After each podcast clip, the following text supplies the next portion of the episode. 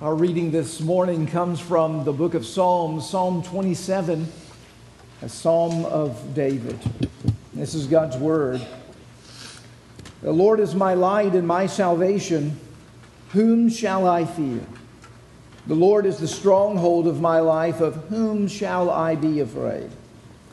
When evildoers assail me to eat up my flesh, my adversaries and foes, it is they who stumble and fall.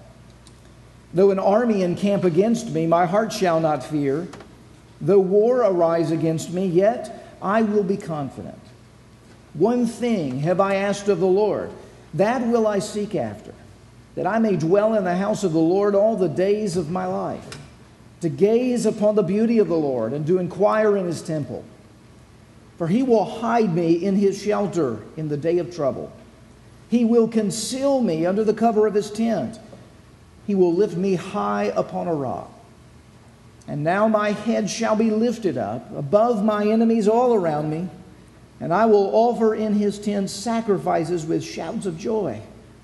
I will sing and make melody to the Lord. Hear, O Lord, when I cry aloud. Be gracious to me and answer me. You have said, Seek my face. My heart says to you, your face, Lord, do I see.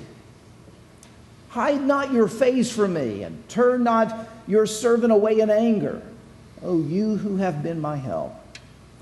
Cast me not off, forsake me not, O God of my salvation. For my father and my mother have forsaken me, but the Lord will take me in. Teach me your way, O Lord, and lead me on a level path because of my enemies. Give me not up to the will of my adversaries, for false witnesses have risen against me, and they breathe out violence. I believe that I shall look upon the goodness of the Lord in the land of the living. Wait for the Lord. Be strong and let your heart take courage. Wait for the Lord. The grass withers and the flower fades, but the word of our God will stand forever. Amen. You may be seated.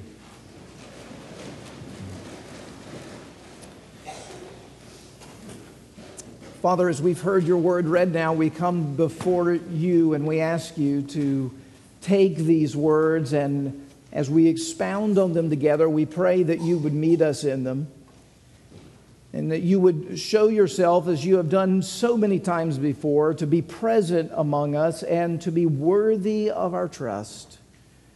We want to know that in a new and fresh way today. We want you to speak to us to confirm our hearts because you know that we are forgetful and that we are doubters by nature.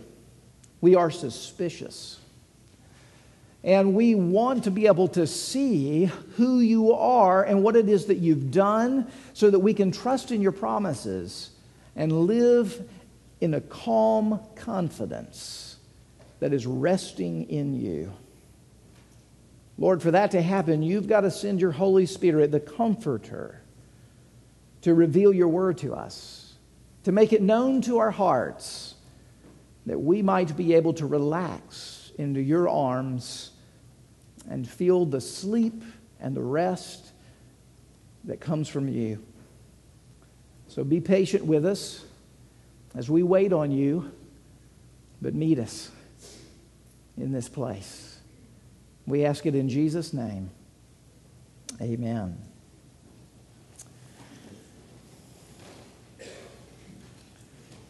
Boy, I love this psalm. Psalm 27. These are great words. Boy, some of these lines in this psalm you know quite well, don't you?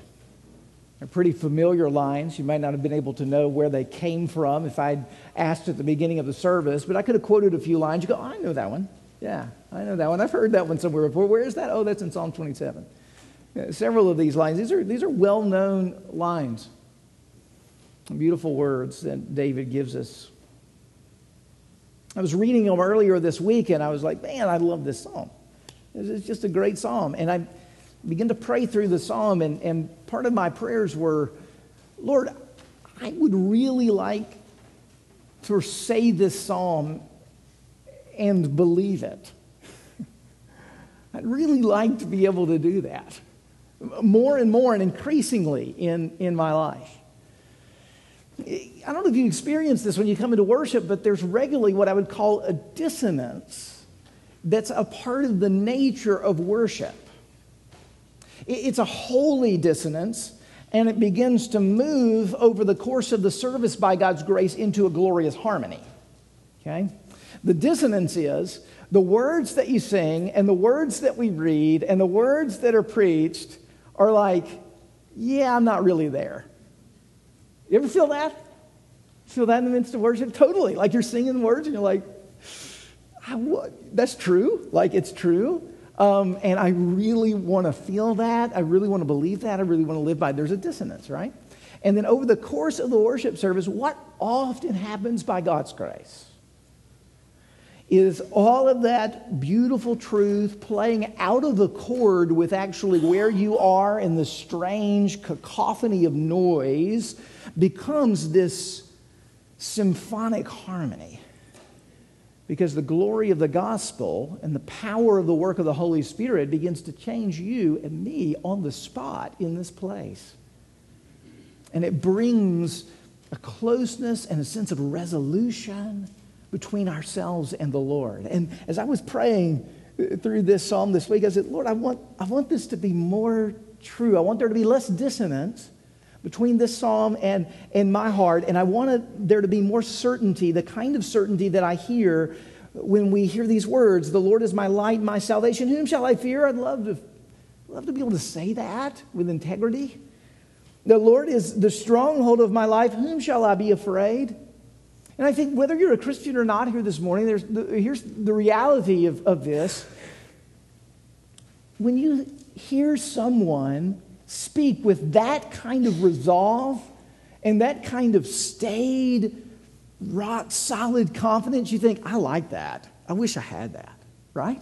Whether you're a Christian or not, it's, it's, it's attractive to you, it's beautiful to you.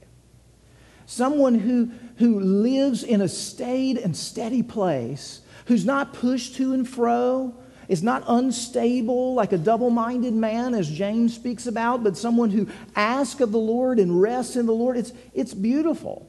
It's beautiful to us, and it's something that we want. And the realization is it's rarely our experience. Isn't that true? It's just rarely our experience. You get it for like, you know, the five to 10 seconds on Sunday morning.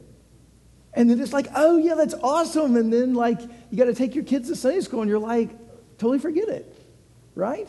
Because you have a fight with them on the way to Sunday school, and all of a sudden, like, all that truth, it just gets shook out of you. Just really easily by the bumps and the passageways of life.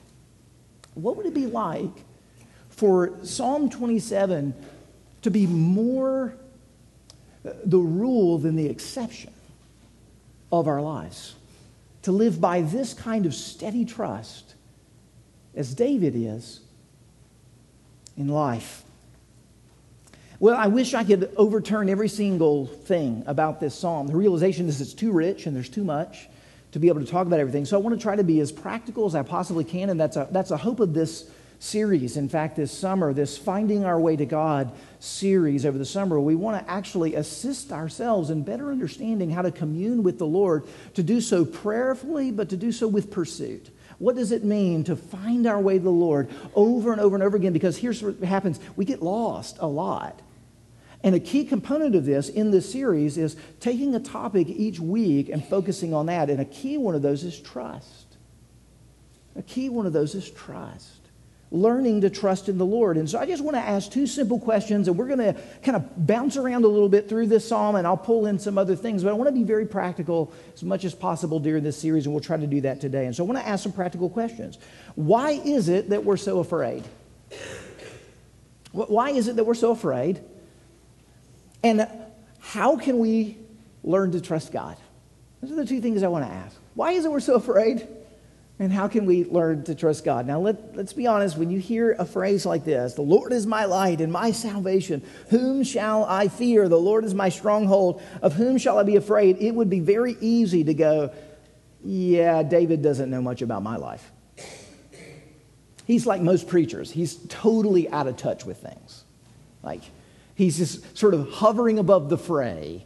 And he's not, he doesn't really understand that I've got mouths to feed and kids to clothe and a mortgage to pay and a 401k to fund somehow or another. He doesn't understand that I had a knockdown drag out with my husband last night. And I'm coming in on Sunday morning, I'm wondering, is my marriage going to survive? Because we've done that over and over and over again. He, he doesn't understand that I stay awake at night and I stare at the ceiling and I wonder if I'm ever going to be married. Um, he, he, he, doesn't, he doesn't get that there's a downsize in the company and we know people are on the chopping block and we yet hadn't gotten the names of who they are and we're afraid it's me. Right? It's very easy, you see, in the abstract to go, the Lord is my light, my salvation. It's, it's easy on Sunday morning, right? It's hard the rest of the week. I mean, sometimes you want to say, what do you mean not be afraid? What do you mean my light is, the Lord is my light and he is my salvation? My life is teetering. It's tottering. What am I supposed to do? What am I, am I just not supposed to care? Eh, you know, you preacher types are going to tell me, you know, well, just, you know, trust God and don't, don't worry. You know, God's all you need. And you're like, yeah, right? But this is, this is my life. Look at my life. It's, it's, it's crazy. Am I just not supposed to care about these things? Well, well, let me ask you Does God care about your finances and your job? Yeah, He does. He has lots of things to say about it in the Word. Does He care about your marriage? You better believe He does. Does He care about what's going on with your children? Critically so. He has many, many words to speak on these matters in our lives. He doesn't call us to not care about these things. In fact, if, if we try to fight our anxiety by acting like these things are not important, it'll just exacerbate the problem, to be quite honest. You ever done that before? Like, just, I'm just going to quit worrying about that. Okay, I'm going to worry about that. I mean, that's exactly what happens. You can't put it out of your mind. Your mind, your heart just naturally gravitates to it. You can't just stuff it. How is it that we really deal with these important things that cause us tremendous amount of worry? Because they are important things. They're important things. How do we deal with them? Well, I want to make a suggestion that we fight fear and we fight worry and we fight anxiety by focusing on the most important thing, a thing that is absolutely certain, completely certain. You want certainty? Okay, if I, if I was a traveling salesman and I had a mutual fund for you to invest in, and I could guarantee you a certain percentage over a period of time, absolute certainty, would you invest in it? You better believe you would. Well, actually, have something a lot better than that. There's something more important and more certain that we have to be invested in, that we've got to make the center, to able to deal with the other things that are important in our lives, but are uncertain. We don't know how they're going to go. Uh, because here, here's, the, here's the realization, I mean, some of you think, well, how, I, what if I get fired? You might. You might. I, I can't guarantee that you're not going to lose your job. I can't guarantee that your children are going to turn out the way that you've dreamed. In fact, some of you know that they don't turn out the way that you've dreamed and despite the parenting philosophy that you bought into. It didn't necessarily work with everybody in the same way. And you're really disillusioned by that. How do you, how do you face that and the anxiety and the worry of that and the uncertainty of it not being able to be in control? Well, you do it by having something that is more certain, more important, that orders everything else by its light. Orders everything else by its light. Now, what I'm actually talking about is what sometimes philosophers or even, even business folks talk about it this way uh, today that it's, it's an organizing principle for life. It's an organizing principle for life. What is an organizing principle? Well, it's, it's a core belief or a central commitment that when it is believed, it begins to order everything else that's in relationship to it. You see, I would argue that that's what's happening in worship each week as we gather together, as we work through the liturgy, and as you hear the word proclaimed. What happens is the thing that is most essential, the thing that is most important, the thing that is most glorious, the thing that is most certain, all of a sudden, again and afresh, dawns on you. I'm astonished as a preacher and I'm astonished about this in my own heart. Do you realize every single week you come here and I have nothing new to say? It, I mean, do you, I mean, some of you are very aware of this, right? I understand. I understand. But you, I don't know if it's you or it's me, but you keep coming back. So I'm not really sure, you know, it's either, it's either it's not getting through to you or there's something in this message that has nothing to do with me and nothing to do with this gathering. It has to do that you need to be reminded and brought back to the one thing that's most important. Okay? Now, what we realize is that David is not out of touch in here. I mean, I mean, listen to this. I mean, let's think of David's own life here. Is, is he skipping across the top? You know, is he sort of like, you know, don't worry, be happy? You know, is he passing out Bach bumper stickers? You know, it's going to be okay. Is that, what he, is that what he's doing? No, no, no. That's not what he's doing. Think of David's life. Uh, David was like nationally manhunted by Saul. And, and quite possibly is reflecting on that in Psalm 27. Did everything go well in his kingship? Do you recall if David had any marriage issues? Does anybody, anybody recall if there were any marriage issues in David's life? Uh, did his children all turn out okay? Mm, no. Okay, so David knows some issues. Let's give him the benefit of the doubt. This is a man who's not on his high horse that says, hey, I got it together, do it just like me. The work, he is a man who is speaking out of the throes of difficulties, but in this particular context, look at the way he describes it. He's got a bullseye on his back, verse 2. Though evildoers assail me to eat up my flesh, though an army encamp against me, verse 3, though war rises against me, verse 3, though, verse 12, false witnesses are against me, breathing violence. Uh, verse um, again in verse 12, uh, verse 10 For my father and my mother have forsaken me, even those most closest to him have abandoned him. Now, if we're honest with ourselves and we begin to look over this list and we think about David's life and we begin going, okay, David wins. Right? He, his fears are much greater than mine. You know, I was just really worried my kids didn't make honor roll. But when you think about evildoers eating my flesh, that wins. It kind of wins every day. So David kind of has he understands this, he trumps it.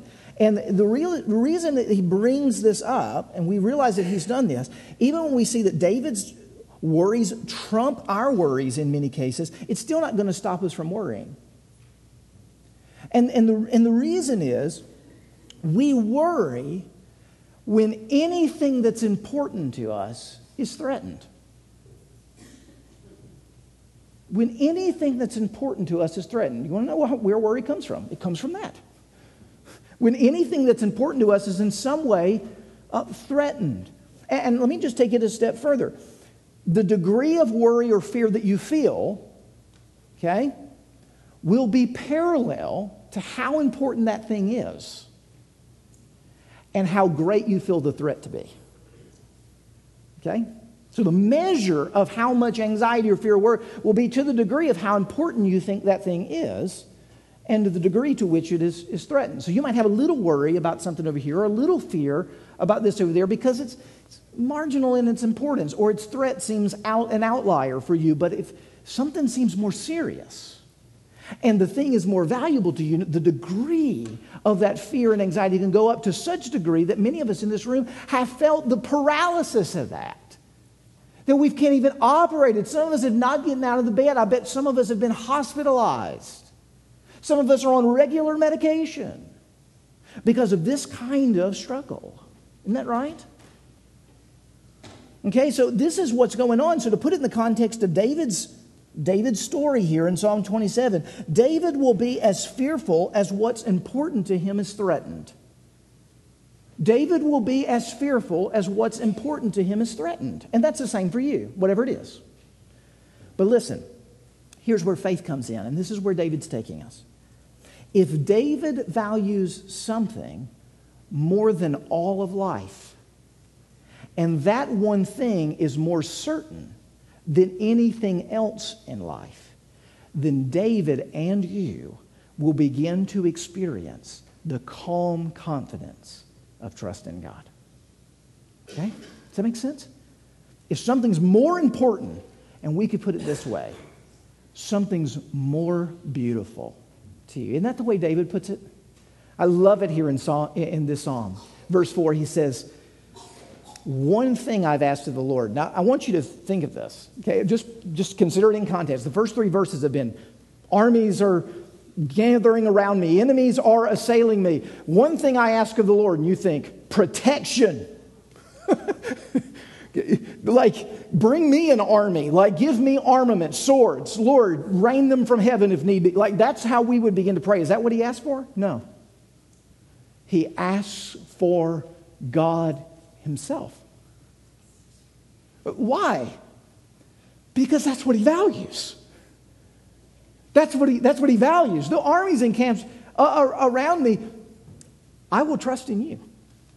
I will have confidence in you. One thing I ask of you in the midst of this great turmoil is that I would dwell in the house of the Lord forever, that I would gaze on the beauty of the Lord, that I would inquire in this temple. That word inquires to meditate. You see, that's what you're doing this morning. You're inquiring in the temple of the Lord. You came here and you had questions on your mind and your heart, just like I did, and we desperately needed to meet the Lord. We're inquiring in his temple, and what do we want to do? We want to gaze on the beauty of the Lord. We, what do we want to experience? The dwelling of God with us to bring everything back to its sanity in our life because for one moment we see the thing most beautiful, the thing most important, the thing most certain, and all of a sudden everything else in our lives instantly is reordered.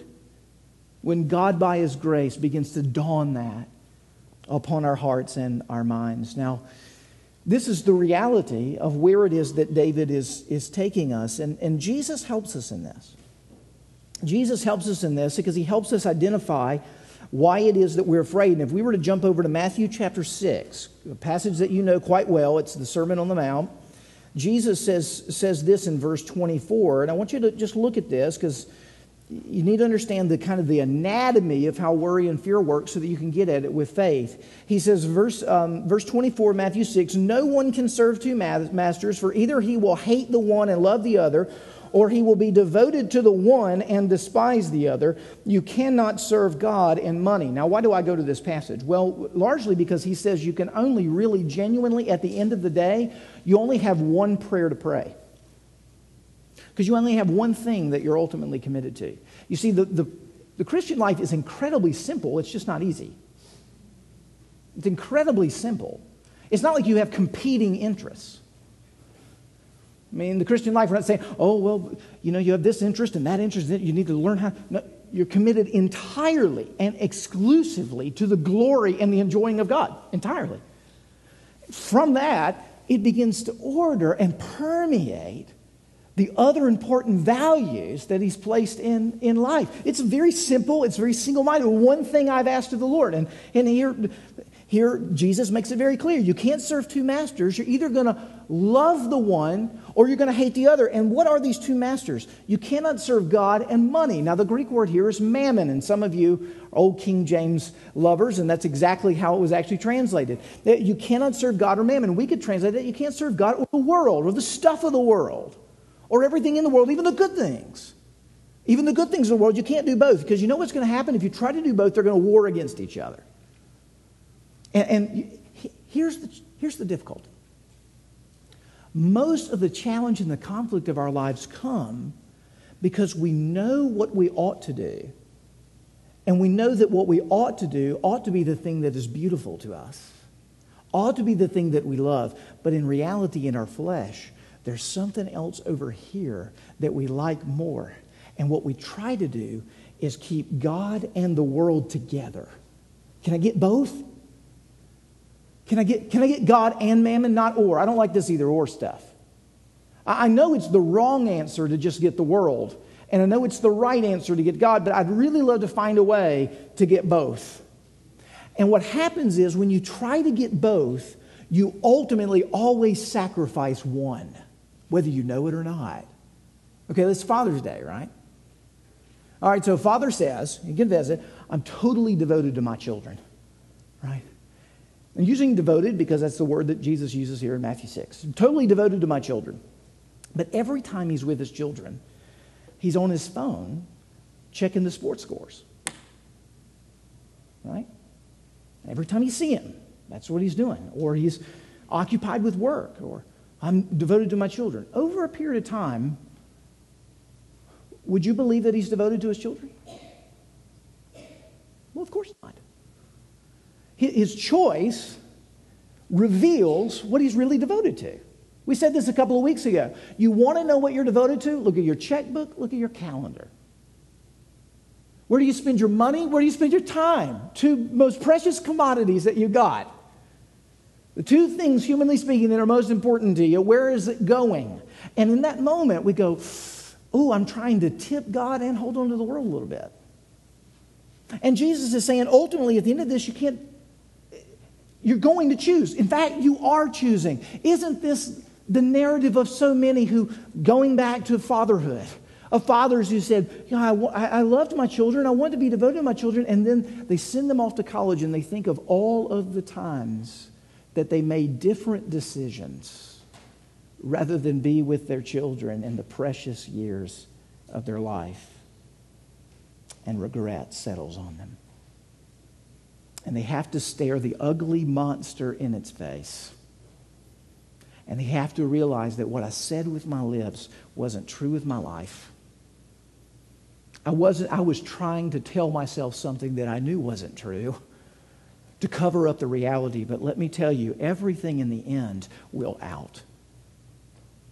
Everything will. It all just, you know, Nathaniel Hawthorne said years ago time is a babbler, it will tell you everything.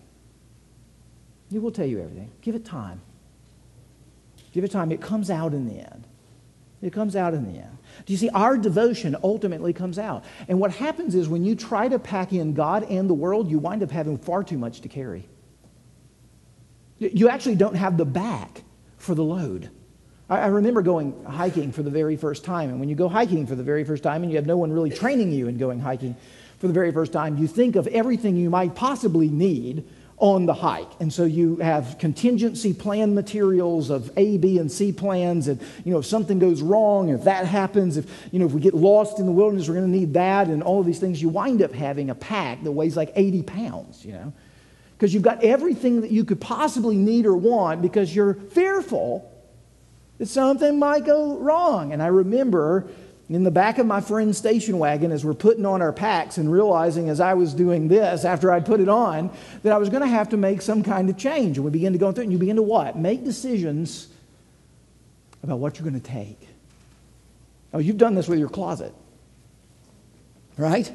Oh, I might fit in that again, you know? We could possibly use that in 10 years. Put that back in the box. You know, that kind of decision. And you, you, you want everything. You want to keep it, or, or you've got, it's a fish or cut bait moment. What are we going to take with us? What's really important? And what actually Jesus is saying in Matthew 6 is every moment is like that, whether you know it or not.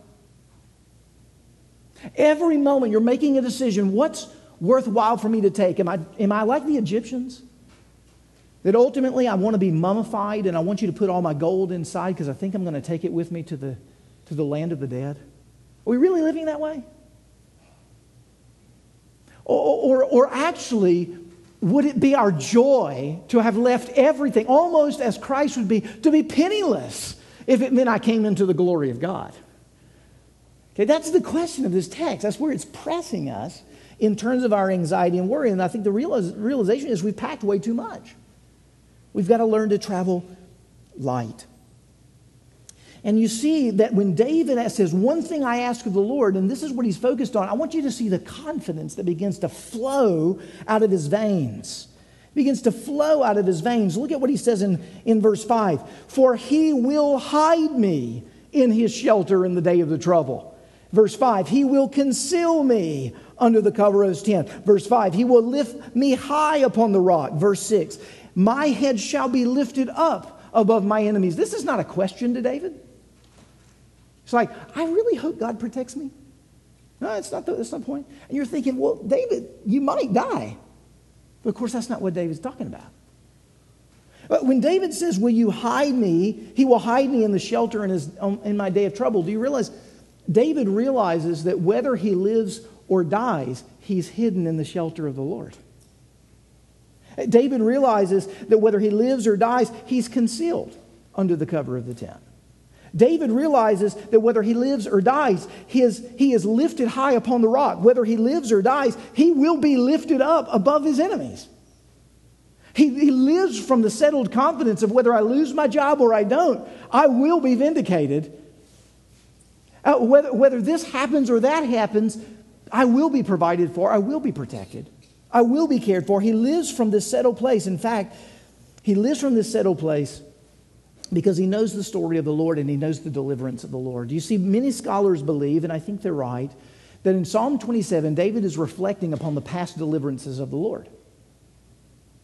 He's, he's operating on the past deliverances of the Lord. And he is looking back on the things that God has done in Israel's past, in his own past, and he says, Look how faithful God's been. Look at all the times I've doubted. Look at all the times I questioned his goodness. Look at all the times I wondered whether he was trustworthy or not. Look at all, how much he came through.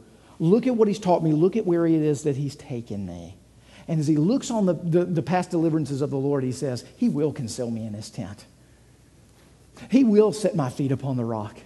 I shall be lifted up above my enemies. Why? Because of God's past deliverances. How many times do you find yourself again in the throes of fear and anxiety and worry, and then someone comes to you in gracious love and says, Hey, you know, you remember 10 years ago when you were at this place? And you remember what the Lord did? And they, they kind of force you to remember and retell and rehearse and recount and you begin to recount, and something almost happens in our posture at that moment. It's like, oh, that's right. He's always been faithful, hasn't he? Yeah, he, he really has. It's always different than we think. But, but he's always been faithful. Uh, David here, in past deliverances, he's recounting them. And he, you know what he's doing? And this is a great discipline. He pulls the past deliverances into the present. He pulls the past deliverances into the present. He lets his heart hear of the deliverances of the past in the present. And it strengthens his soul. It relieves him. It relieves him of anxiety. It relieves him of worry. It relieves him of, of fear. You see, this is what David begins to do. And because he's actually in the midst of a struggle, look at verse 7.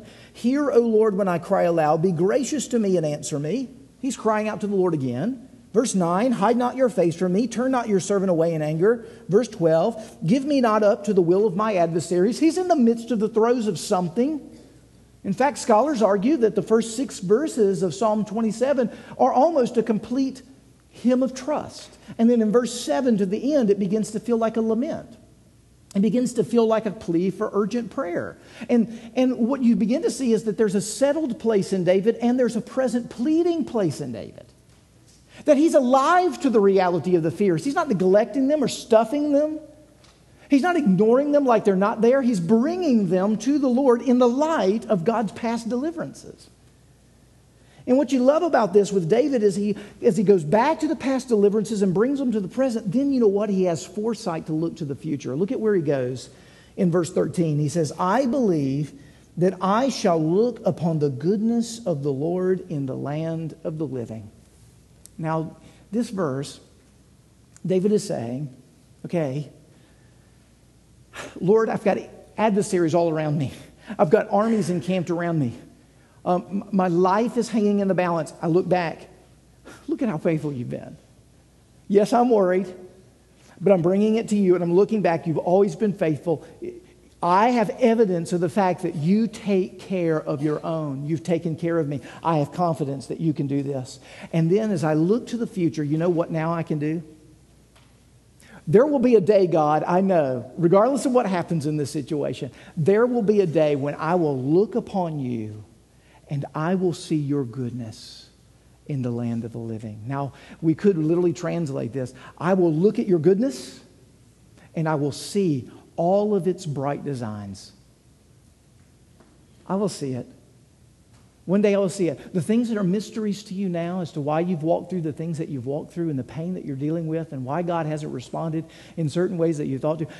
true faith and trust be able to say, because of what you've done in the past, and because I've learned how to urgent plea with you based upon your faithfulness, I can look to the future and I know one day there will be resolution to this. What feels like dissonance to me right now, I have confidence that when I look upon you one day, it won't be anger, it won't be frustration, I won't see injustice or unrighteousness. What I will see is the goodness of the Lord in the land of the living. Now, it's really important that you understand what David is saying here. That little phrase, in the land of the living, David is indicating that he thinks that he will not die.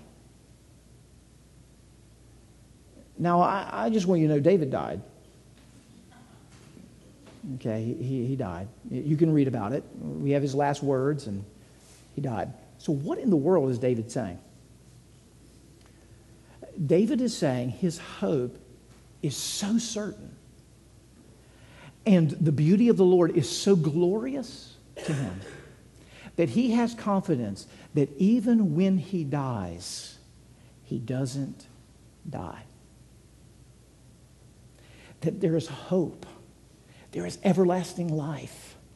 There is a day when he will behold the glory of the God of one thing that he asked, the one face that he sought. Lord, I seek your face. When I see that face in that day, I will get the one thing I packed for the journey. The one thing I ever wanted on this journey was to dwell in the house of the Lord and to gaze upon his beauty, to inquire in his temple, to go deeper and deeper and deeper in my knowledge of him, in my love for him, in my intimacy with him. The one thing I've sought after. You see, David traveled really light. He had the easy and the light yoke of the Lord Jesus Christ. And he was able to carry it because Jesus carried the other burdens for him. You see, Jesus carries the other burdens for you. He takes our load upon himself and he gives us his light and easy yoke. And you say, well, how did he do that? Well, most notably is when he went to the cross. You see, Jesus is in this psalm. Jesus is really the one who had armies encamped around him, who had enemies that assailed him. He's, he is literally the one in here who sought the face of the Lord, but the Lord actually removed his face from Christ. And Christ received all the uncertainty and the fragility of our lives being poured out upon him, even our sin and our destruction. Why? So that we would not have to. So that we could experience the joy of God. Do you see this glorious psalm, this Psalm 27? It teaches us we have many, many reasons to trust in the Lord, but the main reason and the primary reason to trust in the Lord is because God in Christ Jesus has shown us that if He is willing to give His only Son, the most precious thing in His eyes, for us, then He will ensure that we make it into His presence every single step of the way. He will confirm his promises to us. If he's given us the greatest, how will he not also with him freely give us all things, Paul says? Seek first his kingdom, right? And all these things will be added unto you. As we seek the Lord, and as we ask that one thing of the Lord, he leads us in confession of ridding ourselves of false burdens, letting God carry what God carries. You know what? You don't know what's going to happen tomorrow. You, no one has ever known what's going to happen tomorrow, and it's not going to help to worry about it or to become fearful about it. But God is there in the now of tomorrow, and He will be there in the now of eternity. And He will bring us through because He's given us the greatest gift ever. And by His Spirit, we'll get there. So let's pray to that end. Father in heaven, we ask that we would learn this lesson of trust. That you would teach us of the things that we're so afraid of, we can't control, and of which, Lord, in the end, have very little significance in many cases with regards to eternal import. So, Lord, forgive us for that. And today, as you've been meeting with us and you've been instructing us from your word, we pray that you'd lift us up, you'd show us Jesus, and that we'd be able to say with integrity, verse 4, one thing I've asked of you, that I may dwell in the house of the Lord all the days of my life. So, Father, we want to dwell with you. So give us your beauty as we inquire in your temple. And pray this in Jesus' name. Amen.